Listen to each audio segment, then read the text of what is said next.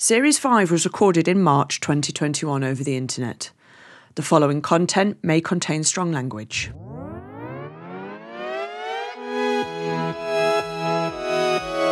Welcome to a special series of the Royal Court Theatre Playwrights podcast in association with the Stuckermarkt of Berlin Theatertreffen with me, Simon Stevens. For 65 years, the Royal Court Theatre in London has led the world in the production of new plays and the discovery and championing of new playwrights. The Stuckermarkt of the Theatertreffen is an annual gathering of new writers and theatre makers. Every year since 1978, writers are chosen by Stuckermarkt jurors from hundreds of applications to visit Berlin and perform, talk about, and celebrate their work. With the 2019 Stuckermarkt, the competition was launched for the first time worldwide. In this short series of podcasts, the Royal Court Theatre and the Stuckermarkt collaborate for the first time. This year, as Berlin, like the rest of the world, manages the fallout of the COVID 19 pandemic, the six writers whose work has been chosen will be discussing their work in this special series of five hour long online conversations. The presence of academia in theatre making in the United States has a status that is, I think, more pronounced or established than it seems to me to be in the UK or elsewhere in Europe. In many US cities, the theatre is housed within the universities. The artists and audience are often academics or students. In New York, that complex heart of the country's theatrical history, Columbia and NYU in particular provide the art form with a constant pulse of new life. Theatre in the US seems born out of a synthesis between the theoretical rigour and interrogations of its universities, counterpointed with the energy and drive of the marketplace, as most famously typified in the theatre houses of Broadway. The theatre making duo made up of director Talia Paulette Oliveras and the writer Nia Farrell, collectively known as Tania, both typify this position and obliterate every last archetype it might suggest.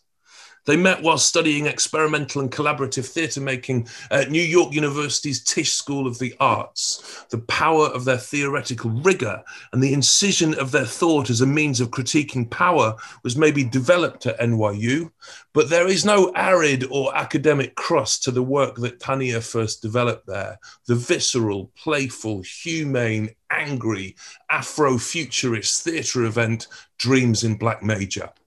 First staged at Tisch in 2019, it transferred to the National Black Theatre in Harlem in the same year, and at the Antfest, the all new talent festival at the celebrated Ars Nova Theatre. In 2020 21, it was chosen by jurors to visit the Stuckermarkt at the Theatertreffen it is a source of some regret to me to not be able to make it to Berlin to see any of the five shows chosen for the Stuckermarkt in real life. But I can't help feeling that it is a particular shame to not be in the same room as Dreams in Black Major as it is played out there. Farrell's text is sensuous and poetic. It explodes the conventions of linear narrative to create a text that is built on ritual more than it is on a dramatic arc. It describes itself as a celebration in five movements. Reading the text on the page, the energy of that celebration alone is infectious. Infused by the magic and dignity of music and art, it combines jazz and cookery, reinvents a school curriculum with unapologetic glory, reimagines BuzzFeed questionnaires, and makes theatrical intervention to encourage the audience to engage in a consideration of their own identities and incumbent histories. It draws from a past of centuries and imagines a new future, but invites a ritual that is necessarily defined by its present tenseness asking its actors to really talk and really listen to one another, inviting its audience to really dance, and the food that ends the piece to really be made and to taste, I imagine, fucking fantastic. If this is a piece born out of a nuanced and complex theoretical understanding, it is also one of the most joyous and celebratory pieces of theatre I have imagined all year. Tania, Nia, Talia, welcome to the Royal Court Playwrights podcast and welcome to the Stuckermarkt. Thank you so much. Thank you. No, not at all. It's really, really lovely to meet you both electronically. And as I say, I'm really sad that I'm not getting to to see the show in real life and to meet you both in real life. Uh, and I can't decide yet whether I'm just going to use uh, use the word Tania and invite answers from both of you, or kind of like, we'll just see how we get on. We just see how we get on.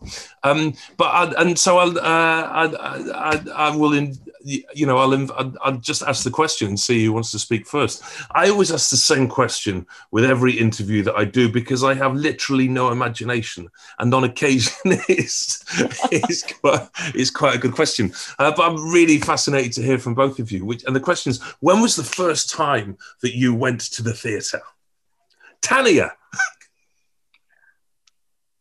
Oh gosh. Okay, I think I remember mine. And this is Nia, right? Yeah, yes, I, am going to distinguish between the two of you. It's impossible to do this. Nia, go on. What was yours? Um, I think my first theatrical excursion hmm. was at the Pantages Theater in Los Angeles, where I saw Wicked with my mother. Oh, cool. um, I don't remember much other than like a really big dragon um, someone flying and it feeling like emotionally resonant. This was like maybe when I was 10 or so. And I saw that and it's like, that's the power. I didn't say that as a child, Nia. You probably thought it was cool, but looking back now and like wanting to sound more um, articulate, I bet I was thinking like, that's the transformative work I would like to make. It's a really beautiful description of a beautiful moment. Were you are you from LA? You, were you Yeah, originally yeah. born in Southern California, spent like 6 years in Pennsylvania in Amish country and then found my way back to California and then moved to New York. Oh man. The uh, and, and and and and and and Talia, what about you? Where were you, where were you where were you first at the theater? Yeah, so I am born and raised New Yorker. Um, so my first... you did something with your fingers there, which it was like a sideways peace sign, which I guess is a way of uh, representing my New Yorkness somehow. Very cool. moment, it communicated itself beautifully to me. I got it immediately. Whereabouts in New York you. are you from? So I grew up right outside of the Bronx in right. a town called Mount Vernon. So I was kind of moving between Westchester, which is that county right outside of the city, and the city itself. Um, mm. And so naturally, my first memorable experience, at least, was Broadway. Um, mm. I remember seeing Phantom of the Opera at six years old. I actually really wanted to be an opera singer. It was my first, my first dream. So my inspired parents, by the Phantom. Naturally, of course. but no, my grandmother used to listen to a lot of Pavarotti when I was growing up. And there's something about his voice that made me want to do opera.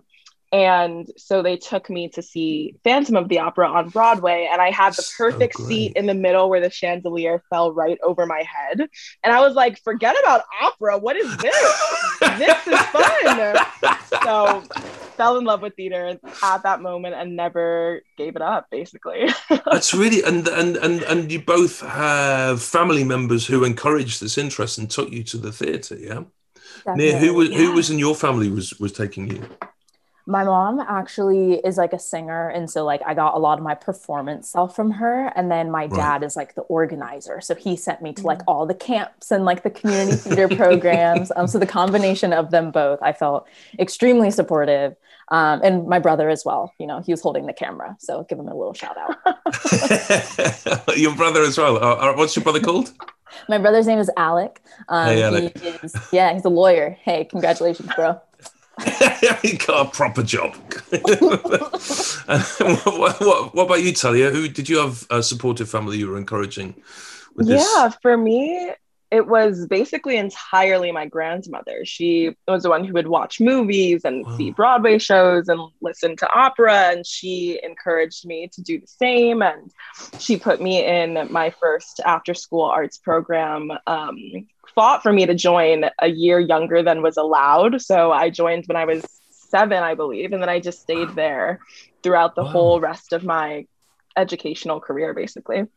Gosh, that is Uh, in all of these conversations, Talia, you might be the youngest starter with like seven years old is a pretty early start in in a life in the on for the on the stage. That's really great. Was it was it yeah. something that stayed with you throughout your teenage years this kind of commitment or fascination with theater Yeah, definitely. So I started with that arts program and just really, really fell in love with it. Um, yeah. And then when I got to high school, I actually went to a high school that had a specialized arts program. So then I did more of a little bit of an intensive acting training program. And then I was like, yeah, I'm definitely going to college for this. This is all I want to do in my life. And so it felt a little easy, if that makes sense. Like I knew what my path was going to yeah. be yeah if you've got that clarity of decision that's you know it's kind of it doesn't even become a decision. It's just like well that's what i'm yeah, going to do. Exactly. Yeah. And was it the same for you I was caught between two worlds. Um, mm. I I played volleyball for a little bit, and I was oh, convinced oh, I was going to play D1 at Penn State. That did not happen, as I played left bench for most of my volleyball career here in high school. Oh. Um, so it was like my senior year, where it's like I really committed to the drama program. I went to like a summer arts program, um, and that really made me feel like, okay, I'm confident. Like I am making a choice versus like my parents putting me in programs. Yeah. Um, and so like that choice to audition for schools and just to see what happened. Like that was kind of the choice that was made. And what kind of stuff, can I ask you, Nia, what kind of stuff were you like as a teenager? What was your imaginative world? What were you watching? What were you reading? What what what theatre were you going to of your own volition or films were you watching? Yeah, I would say I, when I was younger, it was like a lot of the commercial stuff that was just like presented to me and like readily available. Yeah. I think my imaginative life was like I would be inventing games in my closet and like building worlds outside and Legos, like that whole part of like the imaginative brain building spaces.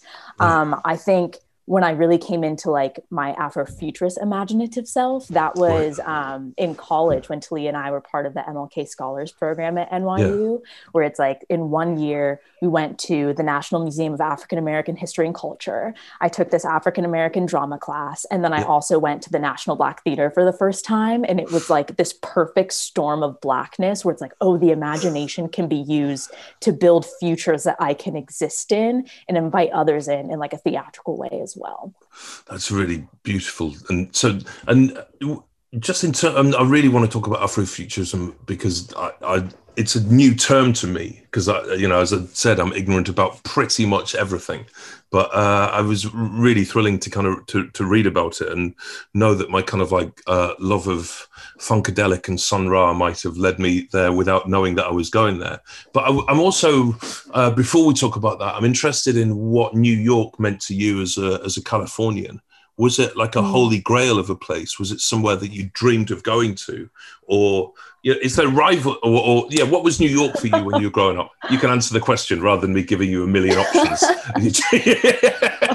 when i auditioned for schools that were outside of new york they're like new, yeah. york, new york's going to be there like your entire life like go somewhere else and like develop your training and then you'll get there and i got to a point where it's like well why wait to get there you know if i can become acclimated to the city and the energy while in school isn't that like a benefit to be like a part of the community that i'm going to be creating theater with yeah. um, and so I definitely saw New York as like the holy grail for theater. California, love its theatricalness. It's not quite as prevalent as like Hollywood is, where it's like you identify LA and Hollywood. Um, right. So knowing that like theater and like live performance is what I was drawn to, New York felt like, okay, this is the center. This is where like ideas perhaps like start and are disseminated, or like ideas from like regional theaters come in and it reaches like a larger audience. Yeah. And uh, Talia, for you, was it ever a question of leaving the city, or was, or do you do you feel a New Yorker in your metabolism? It's a little bit of both. I feel New York is always going to be my my kind of lamppost. Like it's always where I'm going to return. I think. Um, I hmm. think it's like very intrinsic to who I am in terms of the pacing and the just the way of life, the 24 7ness in particular. Whenever I leave New York, mm. I'm always, when it hits like 2 a.m. or 5 a.m., I'm like, where is everyone? So I'll always return to New York. But since going to college, I've actually, that's when I started getting interested in starting to leave. And now I'm really interested in learning about theater elsewhere, just because growing up too, I, I do think New Yorkers have a little bit of a sense of stay here.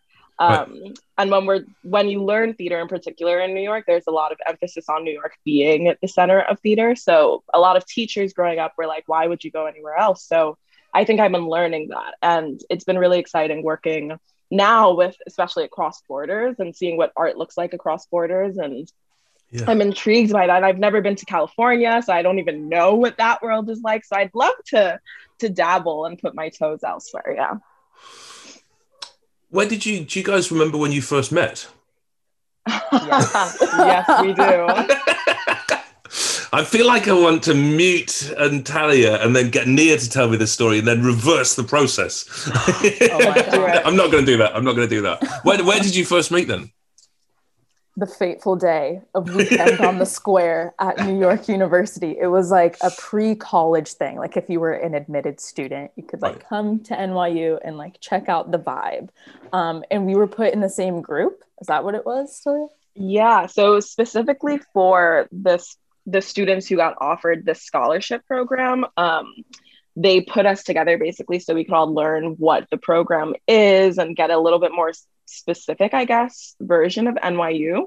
So we were put together by NYU as roommates for this weekend. Wow. At what, 17 years old, I guess? Yeah. Wow.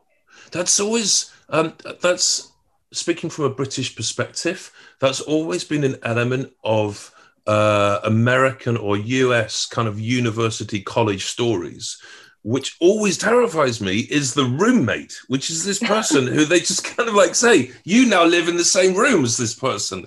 And then we don't have that in UK universities. And the idea always distressed me. But clearly, it's fucking brilliant. I mean, it doesn't work out well 99% of the time based on like my friend. No, I'm not even going to say. I'm about to call out. Wow. They oh won't be listening. They won't be listening. Right. They won't know. Um, but this roommate experience worked out really well because then yeah. when we went, we like studied abroad in Paris together. Um, mm. We were roommates then. And so it's like we kind of just ended up in the same circles over and over again and we just decided to listen to the universe when it gave us signs. We're like, okay, I guess we'll do something together. It did take us a while though, because we met when we were 17 and then we were roommates that same freshman year. So we were still 17, 18. And then we kind of went our own ways for the first two years, I would say, of college. Um, and it wasn't until really junior, senior year that we both kind of came back together and we were like, enough is enough. Like we keep seeing each other over and over and over again. right. We might as well just have a relationship and talk about art and maybe even make art together. I know that was so cute. It's like the, the first email reaching out maybe after a year. It's like, hi Talia. I don't know if you remember me. I'm Nia. I'd love to like get coffee and talk about your work. And then we just haven't stopped FaceTiming and talking. It's really since. brilliant. The uh, and I'm interested because you're uh, from what I've re- read about your work, not just not just in the piece, but uh, the role of thought, the role of theory, the role of thinking, as you said, near you know, your discovery of black identity and all the theoretical politics and experiences surrounding that is so rich and deep and exciting. I'm interested in this in like did you was this something that you both brought to one another in the way that you might just have a not realize that you had this shared interest or who taught who or what was the story of academically intellectually between the two of you? I think i was more like floating ideas and then talia came in with like the rigor because you got you got your your like your thesis. Like you did a undergraduate yeah. thesis yeah, I, I did double major in what was called social and cultural analysis. So I basically studied alongside theater um, gender, race, and sexuality relations uh, from a more theoretical perspective. So I think yeah. I had that knowledge, and then Nia had a lot of the Afrofuturist knowledge that I actually didn't know about. So I feel like those were the, the kind of two sides that came together, but we're both very academic at heart. Right. The and um, uh, okay, I want to know about how academia has de- uh, how how you use that in your work because the piece doesn't read as I said in the introduction, there's nothing arid about this. It's such a live, living thing. It's like thought is a cool place to be, to be in, or a living place to be in. Thought is something that's alive. Um, uh, but before we talk about that process and accommodating theory into practice, tell me about Afrofuturism. Yeah, that is huge thing. recommend anyone who's listening to just start the Google dive, yeah, um, or whatever search platform. Start that dive. Um, our particular like flavor or brand of Afrofuturism is mundane Afrofuturism, mm. which was coined by Martine Syms, who generated this manifesto talking about Afrofuturism as something that's very tangible and exists on this earth. Um, what I like to say is like Black Panther is a great example of Afrofuturism because it's talking about an Africa in which slavery didn't happen and there's like vibranium and allows us to tap into these powers. From like my perspective, like so awesome. I also can't wait for vibranium to exist. And also slavery right. did happen. So yeah. like what are we going to do about it and what exists on this earth currently that we can like generate the futures that we want to have in which we are as liberated as the people of Wakanda? Yeah. Um, so that's where that's kind of like the entry point for mundane Afrofuturism, kind of like bringing it down to the earth, our bodies, um, the ritual practices that we can do on our own and in community. It's a really clear definition. That the the piece which you've talked about, the HuffPost sum, uh, summary, which is called uh, it's called something like "What the fuck is Afrofuturism?" Probably mm-hmm. not "What the fuck" in HuffPost, uh, but that has a real clarity and lucidity to it. Mundane always seems a slightly kind of insulting adjective for something that makes something that's fun and and and, and kind of imaginative and born out of science fiction practical and actual and a, a, a living process of, of thought. But um, I, the, the way it informs your piece, I think, is really tangible. The, when did you know you were going to make work together rather than just hang out and talk about theory? It was actually Dreams in Black Major. Um, Nia basically well, I don't know if you want to talk about the origin story of Dreams in Black Major, Nia. You take this. Yeah. um, so Dreams in Black Major started as um, a self-scripting piece, which is kind of like a solo performance class that I took at NYU. Okay. Um, and there were two other Black students in the class, and my like overall intention was to make pieces that were for and about them. And so that meant like only talking to them, only making sure that they could hear if there was something visual those two people were the only people who could see it. Mm. Um, and so that is kind of like each of those little like solo performances were brought together to make Dreams in Black Major. Um, and then I came to Talia being like, well, one, you have like uh, you have knowledge around like the theory of what this is and like the the history of like what black theater is and what are we adding to in terms of like the conversation or like who are we in conversation with. And then also talia your ability to actualize dreams on stage is unlike any other director that i've worked with. Hmm. um I, yeah like i come to you i use this example every time. I come to you saying that i want a tree in the center of the stage. And like how are we going to do that? How are we going to build a tree in the center of the stage, you're like, I understand the essence of what you want, and we're gonna make it happen, and it does. Like Talia is a dream actualizer. It's a really what a beautiful job title. Dream. I know. I'll put that on my resume moving forward. I, I, I, think I think ideologically and politically, I really get this impulse to make work only for the other black artists in this. Do you say it was a self-scripting class? Yeah, so there were like two other drama students, and really making it for them was about saying like, how often do we walk into spaces in the United States in particular, and like yeah. a space is built for us, and we feel like our wholeness is accepted and is celebrated. It might be United States in particular. I don't think it's United States exclusively, though. I'm sure there are, mm-hmm. you know, black people listening to this throughout Europe I imagine there are black people listening to this throughout Europe. Noosh will probably tell me the figures and said there's actually seven people listening to this conversation. but, but your your experience really resonates with my understanding of going to the theatre in the UK for sure, and in Germany. I think that's I, I love the energy and clarity with which you're combating that. So, um, so Talia, Nia bought you these scenes or mm-hmm. these uh, these pieces. Uh, what was your reaction reading them? Well immediately i mean I, w- I fell in love with them just because the like you said earlier the joy is infectious. It's truly it like resonates off the page and it i felt like i wanted to jump into the world immediately um, so i was super excited to just play with the piece um, and i think something that really excited me as well was there was this challenge of the piece of having it be for black people but also not letting non-black people off the hook if you will so i think there's a really active um, engagement that the piece asks non-black people yeah. to have and so yeah. i felt like a lot of my job when i first got the script was really thinking about that and thinking about the different audience experiences that we're curating um, while also still making it fundamentally a ritual for black people yeah were these present in the text before you read it or these things that you developed together how how complete was the text when you first read it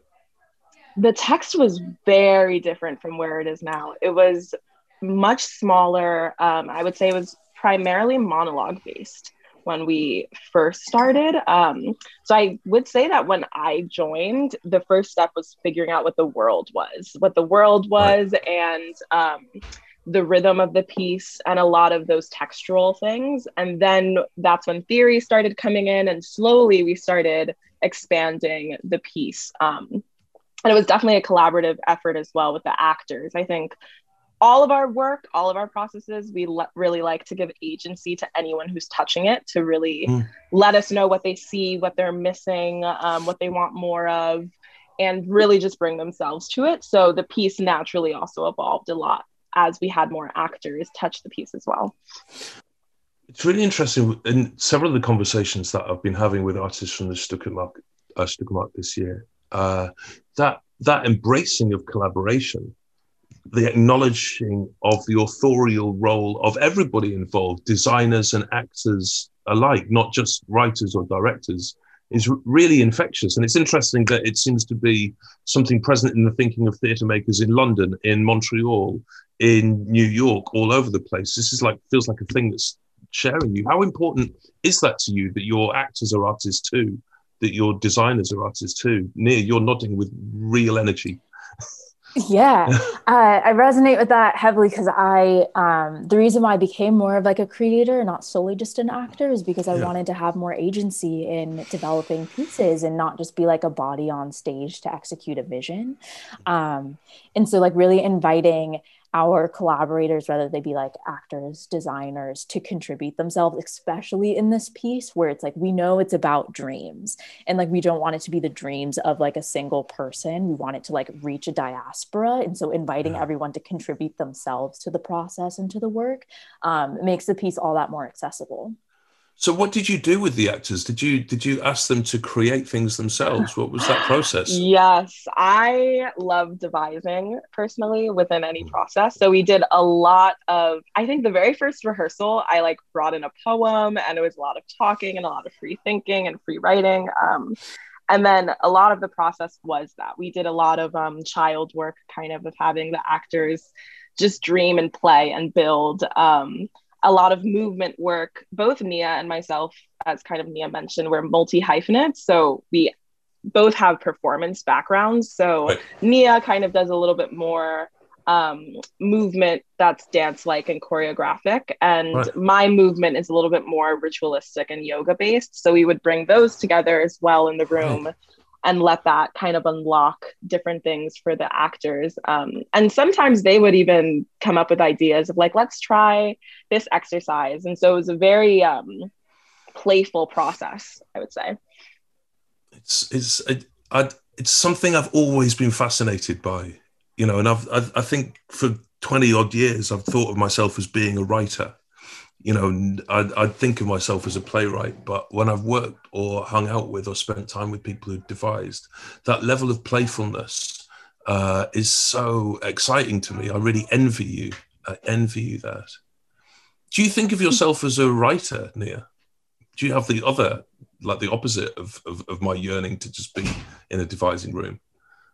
I've been going through like a, a hyphenate journey whether it's like sometimes I'll say like creator because I something about like writer I feel like there's more of a form to it and realizing like a lot of what I um, end up writing feels like ritual based um, right. and so like creator community organizer ritual builder dreamer um, those all sound lofty so like when it does come down to it like yes I do write I write things, so that would make me a writer. Um, yeah. But yeah, getting a little artsy fartsy with it, I guess I'll do it and say I'm a I'm a dreamer. I don't know. I mean, it's funny. For me, it was something I always wanted to be from when I was like kind of six years old. because I'd read things that had made me feel less lonely in the world.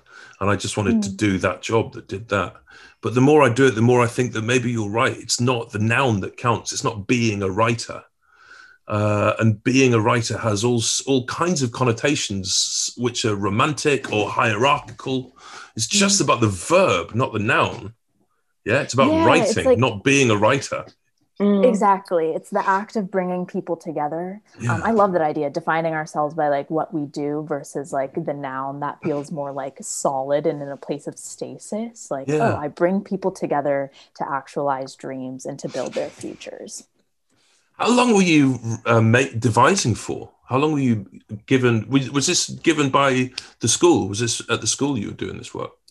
I think my first like devised piece was for um, Young Jean Lee play my sophomore year, and she invited us to be like performers and writers in this process. And so that mm. was the first time where it's like, oh, okay, I can like offer ideas and execute them. Um, and like from that moment on, I kind of like found my way or um, found myself like drawn toward processes that were more like device based, and a lot of them yeah. were rooms that like Talia was involved in with her studio. Wow and and the first those first drafts or first iterations of of of, of Dreams in Black Major, how long were you able to work with your collaborators on the development of that? Not long. um, not long at all. I mean, we don't get a lot of time ever. I feel like when we're making theater, but um, the first, at least when I first stepped in, when we first started really expanding the piece, what we did like a staged reading in like a week or two. Yeah. the very first time. Wow. yeah. We're like, and let's then, all get in a room for like a few hours a day. And then at the end yeah. of the week, we'll like show it to people. Like we're oh. always prepping for like a one night only. I feel like Dreams in Black Major has been done like three times as a one night only. So like the rehearsal process is like, you have two weeks. Is that enough time? We're like, okay, we'll take it. Exactly. Was that at Tisch? Is it, am I pronouncing that right? Tisch? Mm-hmm. Yes. Yeah. Was it that at Tisch, the original, the original one night only? Was it Tisch? Yeah. Yeah. Um, so it was through Tisch, and then it was performed at National Black Theater because there was something like really important about like bringing this piece to a black space. Like it, yeah. it's first iteration what is it to walk into a black owned space in harlem and have that just be like the given circumstances versus walking into an institution that's predominantly white and having to like deconstruct that? If we yeah. could already walk into a space in which we belonged like we were yeah. already going to be like on our way. Um, and so that was like the first two week process that we had. Can you can you tell me can you tell me about national black theatre? I don't i've never been there and i don't i don't know about it because i'm as i said massively ignorant Oh, no, not at all. Um, National Black Theater is on the corner of 125th Street and Fifth Avenue in Harlem, New York. It was founded by Dr. Barbara Ann Teer, who is this incredible theater maker, performer, was a dancer at some point. Um, and she built this mecca for Black artists to go on a soul journey, which I love the phrase of. There's like this Teer technology of soul. And I don't know too much about like that specific part of it. There are um, she called her actors like liberators. So they're like liberators who understand that practice, who can speak more to it. But it's essentially like allowing Black artists to tap into the soul of what their work is and share that with others. Um, and so we like it's a building that like they own. It's completely Black owned, Black run. Her daughter Sade Lythcott now runs the theater. Um, it's a beautiful space where like Black artists can go in just to like find themselves and to celebrate themselves. Sounds really gorgeous. I love the idea of a soul journey. Yeah, it's really great. Mm-hmm. So, how was it received when you played when you when you you gave it life? This piece. What were your memories of its first nights? and it's one night only. the first Gosh. of the three. it's so funny because we talk about it often because the memory of the piece is very different from the concrete of the piece in the sense that it was very um hodgepodge the way we had to do it. It was very, uh, we sourced a lot of the set itself. The costume was really like uh, put together last minute. Like it was very, uh, you know, classic, classic college students trying to figure it out. um, but somehow the memory of the thing is huge and really um, long lasting. Like we still to this day have students who are younger than us who will come to us and say that they that was one of their first um, empowering memories of seeing a theater piece while at NYU, um, which is something I hold on to because that's huge for me. Um, and then even I remember like my mother saw the piece and my mother is not black. So my mother, spoiler for those who haven't seen or read our piece, but we separate the audience. And so Black people sit at the front and non Black people sit in the back. Um, and my mother is non Black. So there is this really interesting experience she had that we spoke about of wanting to join us and be with her kids and be with um, the black side of the piece if you will but knowing that that wasn't necessarily her place in the piece which that was something that was a huge discovery we made with that first iteration in terms of what exactly are we doing there for non-black people especially in non-black people of color? What is that experience where you're not quite um, experiencing the piece in the same way that our white audience members are but it's also not really for you either because you're not black? So that was a really nuanced discovery that we made and we're still interested by and um, unpacking that. But yeah if you have anything to add. Well, memory is a tricky word because yeah. like I was performing in the piece. Mm-hmm. I fully believe that the ancestors took over. Like I have no recollection of what happened on that stage. I see photos and I recognize that that was like that was a night that I participated in. I have no memory of what was actually done, but it's like the collective spirit. Like I feel like everyone has like those who saw it at National Black Theater just like imagines like these sepia tones everywhere and it feels like mm. larger than life and everyone's like this this really big communal gathering. If you look at like some of the photos that like don't have like the sepia tone, it's like what is a stark white wall? Like why didn't they put anything on the walls? like what what was the set design? Um but like that's I choose to put that like tangible memory aside and like live in like the spiritual memory. Mm-hmm. It's really lovely looking at those. Uh, I think that's really fascinating because looking at those production stills, which are available on the internet, some of the shots uh, in what looks like a rehearsal room, there's this kind of performances in the rehearsal room. For me, there's something really exquisite about a rehearsal room aesthetic because it demands that the experience is playing out in your imagined space, not in the actual space. It's not a beautiful room, but it's a beautiful shared imaginative space. And I, I can really imagine that from looking at those photo stills. I think that's really lovely. I do, yeah, I, and I think yeah. that's something we tapped into too because i think we forget sometimes but we played a lot into the senses where we had incense going um, yeah. and different things like like pictures that the actors throughout the space kind of put um, and a lot of that also helped to create this ephemeral imaginative space that you're talking about i think too the uh, I, I, do. I would love to talk about your mum's reaction. And what's fascinating about the piece is, of course, necessarily it draws attention to the reader and the audience of their own racial identity. And so I, you know, I, I, I'd not. Uh, I can't remember a piece in which I was singled out because I was not black. And kind of politically, ideologically, I think it's a brilliant, a necessary provocation. Because of course, like you know, you could say, "What? I've never read a white reader do that." Well, white readers, white writer do that. White writers don't need to do that. It's innate in the process of playwriting, innate in the process of theatre, or has been for hundreds of years. That they, as you say, they feel like white spaces. But mm. I was thinking, what would I do if I went with uh, with a black mate and they we had to swap seats, we had to move, I had to go at the back he had to go at the front or whatever. Uh, tell me about your mum's reaction if that's not a really selfish question on my behalf. Just because I've never come across that in a piece of theatre before, that separation yeah. of the audience on that grounds.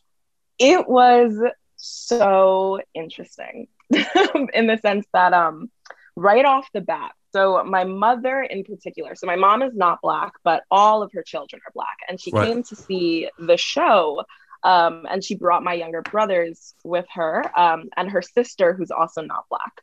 Um, and for context, I'm Dominican and Puerto Rican. So we span, you know, many different races within those two cultures. Um, and it was interesting because she had she kept my younger brothers with her at the side um, yeah. throughout the show but then it was at the final moment when we escort the black audience members to a separate space yeah. that she could not go. And she explains it to me. And she was like, you know, after you all went up there, I like really battled with myself because I was going to go because I felt like I looked around the space and I saw a lot of white people and I didn't feel like I belonged. Uh. But I also didn't feel like I belonged up there. So then I was in this weird in between space where I wasn't quite sure what to do.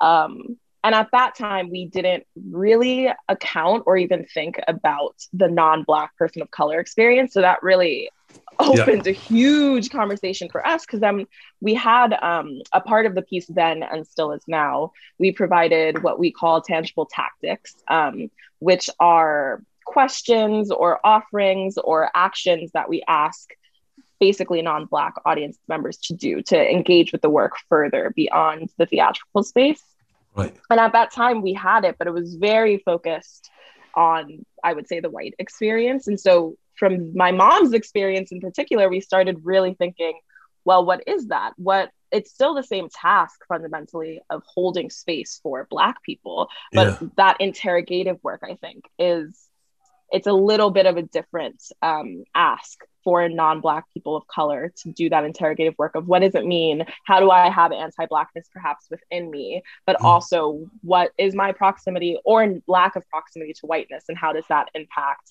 my relationship to blackness to self to you know the society as a whole? Um, yeah. I'd i'd uh, i'd not come across the phrase hold space before uh, I, th- I, don't know if it's a us phrase uh, I feel like it's a theater school phrase where it's like we're going to hold space for the experience. We're um, not going to center ourselves. We're going to. Um, what are other like ways to talk about it, Talia? Um, I I would say yeah, there are kind of two two definitions of it. The first is that theater school definition of just like let's sit in the moment. um, and then I think the way we use hold space is really like how can you decenter yourself how can you really and truly provide your full self engage fully with a piece knowing it's not for you or yeah. about you yeah. um, which is something that we as black people i think are asked to do quite often right. and we have to do the job of fitting ourselves into work or just accepting that something's not created with us in mind. Yeah. And so we use holding space as flipping it kind of on its head and asking non Black people to do that same thing. I thought it was such a beautiful gesture when I Googled the definition of it. Uh, and and uh, the, the the kind of generosity of that, I thought I, I found really moving actually. Um, I'm. It's interesting that talking about the experience, a lot of and it's probably my fault that a lot of the conversation has been how white people have reacted, but I'm fascinated by how your black audience have reacted to the experience of this show, which is built so for them. Has, has, it, has it affected them in the way that has it affected your audiences in the way that you hoped it would? I hope so. I, you know, Talia's giving a confident head nod, yes. So I'm going to say yes. Um, it feels like a hug every time someone comes up to us and says, like, hey, I saw your piece and it like changed um, my relationship to how I walk into rooms and how I can be more celebratory of myself. Um, mm. Being in that like black only space and just seeing the smiles on everyone's faces where it's like we see each other in this moment and like how often do we get these spaces and even more how how can we create them in our own lives? But people who haven't. Like, sorry, no, I interrupt you. That's really rude. But I just because I've read it and you guys clearly made it, but people might be listening to this who haven't read it or might not get to see it. The gesture at the end of the play, which you describe as I think Juneteenth, it's the end of the Juneteenth part, is you take all mm. the black audience into a room that in the description of the script sounds fucking great. and they get music and they get games and they get food and it just sounds immense. So that's the space, the black space that you're taking your audience into. Forgive me for interrupting you. I just wanted oh, to no, not that. at all. The context yeah. is important. Yeah, we take yeah. them into their own space to like enjoy a meal together together to have conversation to listen to live music like the dream version of what that moment could be um, and i think what's like really important is that people don't walk away feeling like oh, this is the only time I'll have that. And then it's only with this piece that I can have this space. Like we want to empower them that like remember this feeling and carry it with you and craft that for yourself in any space that you walk into. It's really interesting that uh, I think at least three of the pieces chosen by the Stuckermarkt also invite the audience to hang out with the artists afterwards. like uh, Jude Christian does the same with Nanjing, um, you know, which which seems like just in itself a gesture that undermines kind of conventional notions of the artist and the distinction between the artist and the audience. But um, I, I, think there's something really inspiring about that. Talia, you, are you often in those rooms? Do you because you're not performing in the piece, but do you you often when you're watching it? What's it like going into those rooms as a non-performer? Yeah, it is it changes every time, I'll say. So it was really interesting, actually. The first iteration we did that was at National Black Theater versus the second one we did at Ars Nova, mm. where the first one we got to do it the way it was imagined by both of us, which is escorting Black people to this kind of like separate, gorgeous, open, like filled with natural light space Whereas the second iteration, we actually had to escort the non Black people out. So we had a new task of transforming the space that previously had everyone and making it very specifically. Now, this is our space just for us. Um, and it was really interesting watching as a non performer in both scenarios, where the first time we did it at National Black Theater, it just felt like, um, it felt like a gift. It felt like it it was almost like when you um when you have like a surprise party or something and you don't know where what you're going to and then you arrive and you're like this is way better than anything I could have ever imagined. Um and people really just like took to the space and made it their own. Like we had people, we offered a few prompts and activities and people like just expanded upon them and created more activities and it was really really fun. Um and then the second time we did it, it was a little bit more grounded. It felt a little bit more like we all had to take a breath together and really just look at each other and really like take a moment to acknowledge that everyone else was gone before we could have that same freedom. Um, wow. And it felt a little bit more ancestral in that way, where it felt really like we took that breath together. We stood in a circle, all looked at each other, and then I could feel that there was like energy behind all of us. And it felt very packed all of a sudden. Like I think there's only maybe 20 of us or so in the space, but it felt like there was 50 of us. And then people just walked around and did the same thing that happened at National Black Theater, but it took a little bit more work for us to actually get to that point with the second iteration. I love the description of the presence of uh, that history with you as well. As that's really moving. There's something really powerful about that. You've been working on it in the past year for its new iteration in Berlin. Uh, what's the work you've been doing in the past year on it? How, how has it been reshaped in the past 12 months? So there in the original script, there are places for the actors to like insert their own dreams. Um, but it was like kind of sprinkled here and there in this next iteration, we like expanded the number of open spaces. It used to be called Mad Libs. Now we're calling them Black Libs. Um, and like these Black Libs are like insert your dream, your favorite person, your favorite food.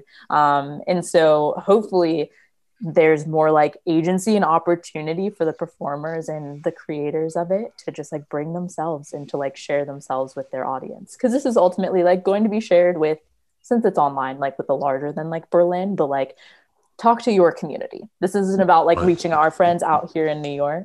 Like right. talk to your people. What do they need to hear? And you, yeah. Sorry talia. Yeah and off of that i was just going to add that we also got a little bit more theoretical with the piece. Um, with everything that happened in America over this past summer, with the resurgence of Black Lives Matter as a mm-hmm. movement, mm-hmm. we just really wanted to add a little bit more complexity to this conversation and acknowledge that it is not easy to engage in this Afrofuturist work and mundane Afrofuturist work in particular. With as a Black person, there's a lot of tension and a lot of different um, modes of thought within this one theory, right? So we right. really wanted to engage that a little bit more and have a little bit more um, communication and conversation between the characters as well, and really reflect that different thought process, the different approach to future, have a little bit more of an intergenerational approach to the work as well, just to kind of right. expand that universe. Right. Because uh, the generational shifts in black theory and all kinds of kind of political theory are as acute, I imagine, now as, as, as they have ever been. Right. You, you, know the your your your perspectives will be very different of those of your parents or even those of people 10 years older or 10 years younger than you.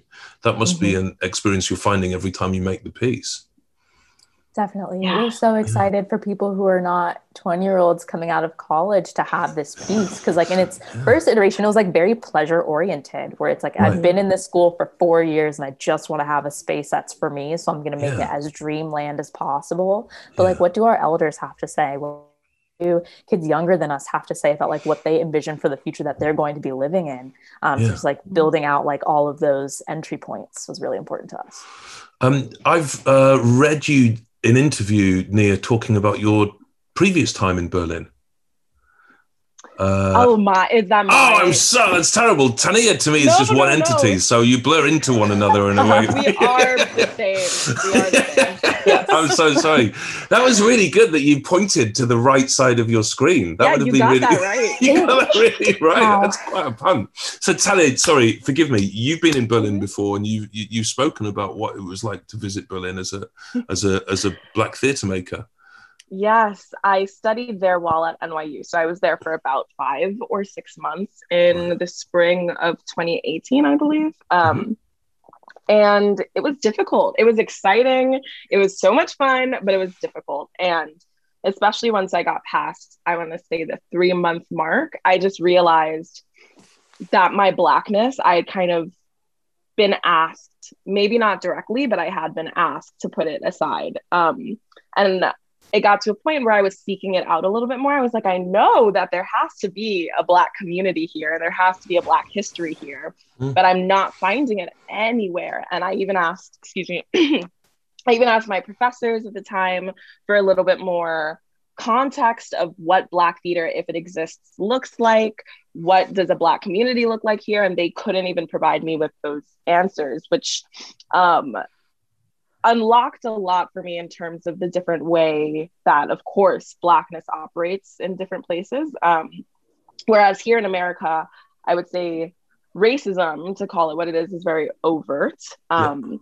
and so here if i ask about those things i can get a pretty clear answer. Um, it's very it's a little easier even moving from state to state to kind of pick up um, what blackness looks like or how it operates here in america. Whereas when I traveled, because I also studied away in Amsterdam um, during my NYU career. Mm. And in both places, while it operated very differently, I found that it was just very, very unspoken and very passive. My experience right. of racism, my experience of the culture. And it wasn't until my very last week there that I met um, a few Black artists. And it took that long. It took six months and it took me really digging to even find that, which I think you know, I wish we could actually be going to Berlin for Stuckermarkt this year so I could see what that community looks like and speak to the, the artists who are working on our piece a little bit more. But it's been so amazing to talk to them about their experience as well. And we're, we've been doing research and learning a little bit more about the Afro-German experience from our end because, you know, we're academics at heart, as we said. so it's been interesting to learn it just seems like it is um, a part of the culture to not be as spoke outspoken about it, which is interesting. Mm. When I've uh, written black characters in my plays that have been produced in Germany in the past, uh, I've often been told there are no black actors in German mm-hmm. theatre ensembles, and so it's impossible to cast black actors in those roles. It's, so I'm re- really fascinated to discover the exploration of your piece in Berlin and see what that does to Berlin theatre. Where, yeah, there's no more lying. There's no more lying. like exactly. they're right there. They're on stage. yeah, exactly, exactly. Um, um, but uh, you've ma- you've managed to find them. You've managed to create uh, create a black German ensemble which is really uh, uh, that's going to be such a beautiful provocation for German theatre. The, yeah, the, we can't take of, any. Yeah, no credit, credit for, for that. well, you you take the credit of having initialized it, you know, generated yeah. it originally. You can accept that credit. Are you in contact with the artists who are making? Because tell us about what the show, people who watch it online, what they're going to see. What tell us about your understanding of what what form the show is going to take. Or do you really have no idea? you just gave them the script and they're getting on with it.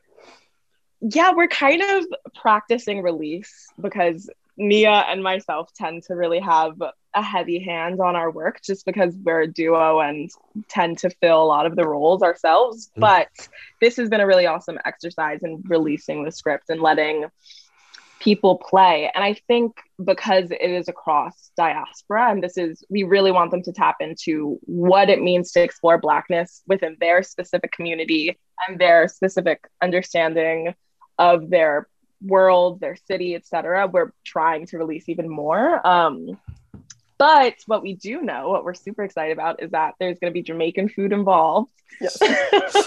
we're super excited about that. We're very jealous that we can't eat it. At least I am. so there's going to be Jamaican uh, food involved, and we were looking at the cast. We have gotten all their names, and we've been looking up all of them, and we're excited about the diversity there. And some of them are students, um, and some of them have been doing theater for a while. And one of them is actually an ensemble member, which is exciting to me because clearly they do exist. Yeah. Where are they? Are they yeah. at the Gorky Theatre or, do, or yeah, the, at the yeah, Gorky? Yeah, yeah. The Gorky Theatre is seems to be fighting a lone battle in kind of yeah. diversity and acting in Berlin at least. But they're not. Um, presumably, you're not going to have real audiences in in this experience, which is a bit of a shame. Have right. you been rethinking it for online, or, or, or is that the the work of the director? we had it's the like work of the conversation yeah mm-hmm. with um, the directors trying to figure out like what exactly can we incorporate on a digital platform to help create like how can black audience members tuning in still contribute and bring themselves yeah. um, so there may be like a live chat function something like that um, but yeah it won't be in person fingers crossed we'll be able to get out there soon and maybe have yeah. like an in-person experience It'd be so mm-hmm. exciting and what's the what's the future of tania have you decided yet? You, yeah. Well, we're currently we've been actually for a while. We've been in um, a writer director lab with Soho Rep, which is a theater here in New York. Um, so we've yeah. been yeah, we we love Soho Rep. Shout out to them. Um, and we've been developing our second piece, which is called a map to know where things are, um, which that's been amazing. And because of the pandemic, we created a little offshoot project of that called the Map Project, which was a way for us to engage in our devising process and collaborative process without necessarily having to get in a room with like 15 people, you know? Um. And that was awesome because we were able to reach about 250 ish people. Um, so now right. we have like a whole wealth of submissions and things to work with in developing our piece. Um, and Nia, what else? That's really exciting. I think we're just exploring more ways to bring people together, whether that be like in person, outdoors, in virtual mm-hmm. spaces. Yeah. Um, we're like now two years post grad, and so just like continuing to build upon the the academic and the community organizing work that is Tania. Just really excited for all that's to come. Really, yeah. really hope I get to experience it and hold space for you for a while. That would be really something. Yeah. Talia, Nia, Tania, thank you very, very much indeed. Thank you. Thank you. Really enjoyed this conversation. Yes. Cool.